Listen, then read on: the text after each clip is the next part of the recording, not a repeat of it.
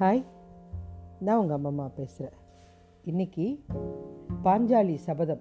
அது என்னன்றது தான் பார்க்க போகிறோம் துரோணாச்சாரியாருடைய அறிவுரைப்படி அர்ஜுனன் போய் பாஞ்சால தேசத்து துர்பதனை வீழ்த்தி பாதி ராஜ்யத்தை கைப்பற்றி வந்துட்டான். இந்த துரோகத்தினால ரொம்ப மனசு ஒடிஞ்சு துர்பதன் எனக்கு ஒரு வாரிசு வேணும். அது துரோணாச்சாரியரை அழிக்கணும் அப்படின்னு சொல்லி ஒரு பெரிய யாகத்தை மூட்டுறான். அந்த யாகத்திலேருந்து ஒரு அழகான வாலிபன் வரான் அவன்தான் திட்டத்துய்மன் என்ற மகன். யாருடைய மகன்? துர்பதனுடைய மகன். அதே யாகம் ஆக்ரோஷமாக எரியுது.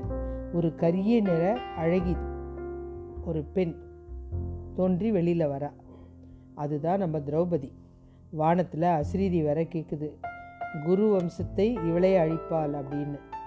இவ பாஞ்சால நாட்டில் பிறந்ததுனால பாஞ்சாலின்னும் யாகத்தீயிலேருந்து வந்ததுனால யாகசேனி அப்படின்னும். கருப்பாக இருக்கிறதுனால கிருஷ்ணை அப்படின்னும். கண்ணருக்கு கூட கிருஷ்ணன்ற பேர் இருக்குது இவ தான் திரௌபதி. இவ ஏன் அஞ்சு பேரை கல்யாணம் பண்ணா? பஞ்சபாண்டவர்கள் முற்பிறவியில் தேவர்கள். தர்மர் வந்து யமதர்மர் பீமன் வந்து வாயு அர்ஜுனன் வந்து இந்திரன் நகுலன் சகாதேவன் அஸ்வின் குமாரர்கள்.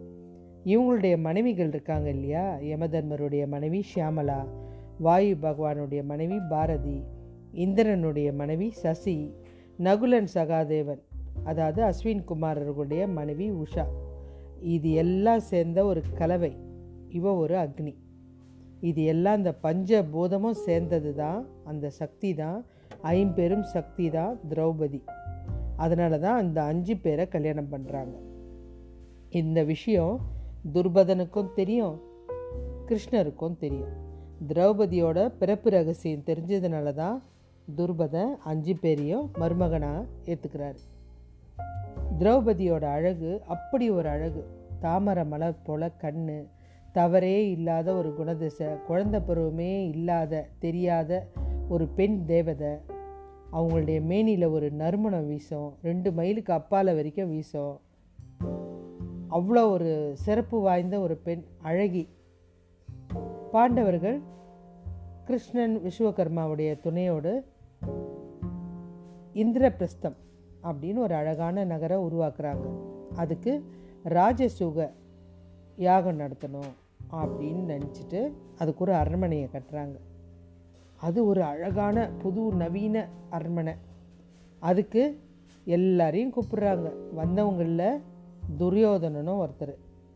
அந்த நவீன அரண்மனையை சுற்றி பார்க்குறான் தர மாதிரி இருக்குது ஒரு இடம். காலை வச்சா அது நீர்நிலை. டப்புன்னு உள்ளே விழுந்துட்டான். உடனே எங்கேருந்தோ பார்த்துட்டு இருந்த திரௌபதி தன் தோழிகளோட அப்படியே சிரிக்க ஆரம்பிச்சிட்டா. விழுந்து விழுந்து சிரிச்சிட்டு அப்பாவை போல் இவனுக்கும் கண்ணு தெரியல போல இருக்க அப்படின்னு சிரிக்கிறான். பெரிய அவமானமாயிடுச்சு துரியோதனுக்கு தீராத கோபம். திரௌபதியை பழி வாங்கியே ஆகணும் அப்படின்ட்டு அவனுடைய நாட்டுக்கு வந்துட்டான். அஸ்தினாபுரத்துக்கு வந்துட்டு இங்கேயும் அந்த மாதிரி ஒரு அரண்மனை கட்டணும் அப்படின்னு ஒரு அழகான அரண்மனையை கட்டி அந்த விழாவுக்கு விதிரரை அமைச்சு இவங்களையும் கூப்பிட சொல்லிட்டு பெரிய பெரிய அரசர்களுக்கும் அழைப்பு விடுக்கிறான் துரியோதரன் விழாவுக்கு எல்லாரும் வந்துட்டாங்க. விழாவில் தான் இவன் சூது பண்ண ஆரம்பிச்சிட்டான். சகுனியோட சேர்ந்துட்டு இவங்கள சூதாட கூப்பிடுறான்.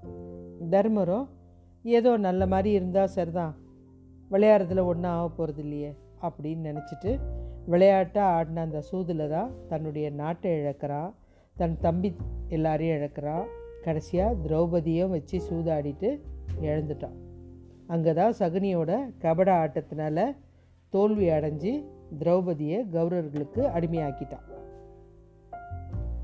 துரியோதனை என்ன பண்ணுறான் அடிமையானவனே தன்னுடைய தம்பி துச்சாதனை கூப்பிட்டு போ அவளை கூட்டிகிட்டு வந்து என் மடியில் உட்காரவை என்னுடைய தொடையில் உட்காரவை அப்படின்றான் ஏன்னா இனி எனக்கே சொந்தம் இல்லை அப்படின்னு சொல்லிட்டு சொல்கிறான் துச்சாதனன் போயிட்டு அவளை பிடிச்சி இழுக்கிறான் அவள் வர மறுக்கிறா.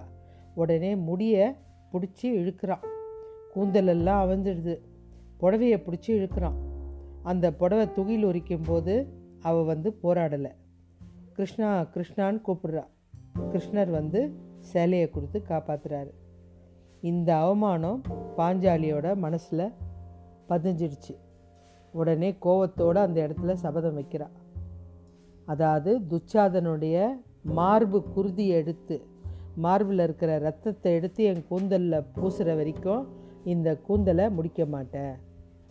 என்னை தொடையில் உட்கார சொன்ன துரியோதனுடைய தொடைய பீமை கதாயுதத்தால் அடித்து உடைக்கிற வரைக்கும் என் மனசு அமைதி அடையாது அப்படின்னு சாபமிட்டா இந்த திரௌபதி என்றும் பாஞ்சாலி. பாஞ்சாலியோட சபதத்தை கேட்டு துரியோதனை துச்சாதன இன்னும் அஸ்தினாபுரத்து அவையில் எல்லாருமே அதிர்ந்து போய் நிற்கிறாங்க இதுதான் அந்த பாஞ்சாலியோடைய சாபம். இதுதான் சொல்லுவாங்க பெண் பாவம் சும்மா விடாது அப்படின்னு.